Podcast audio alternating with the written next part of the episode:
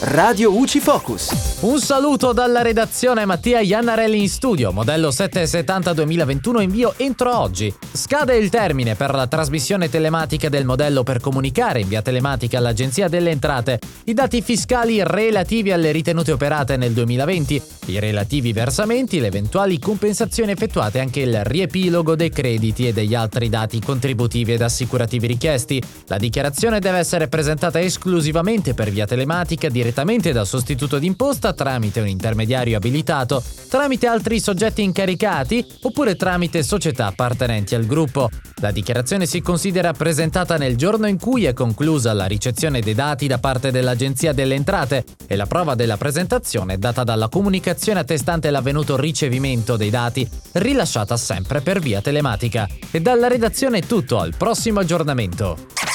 Radio UCI. Informati e felici.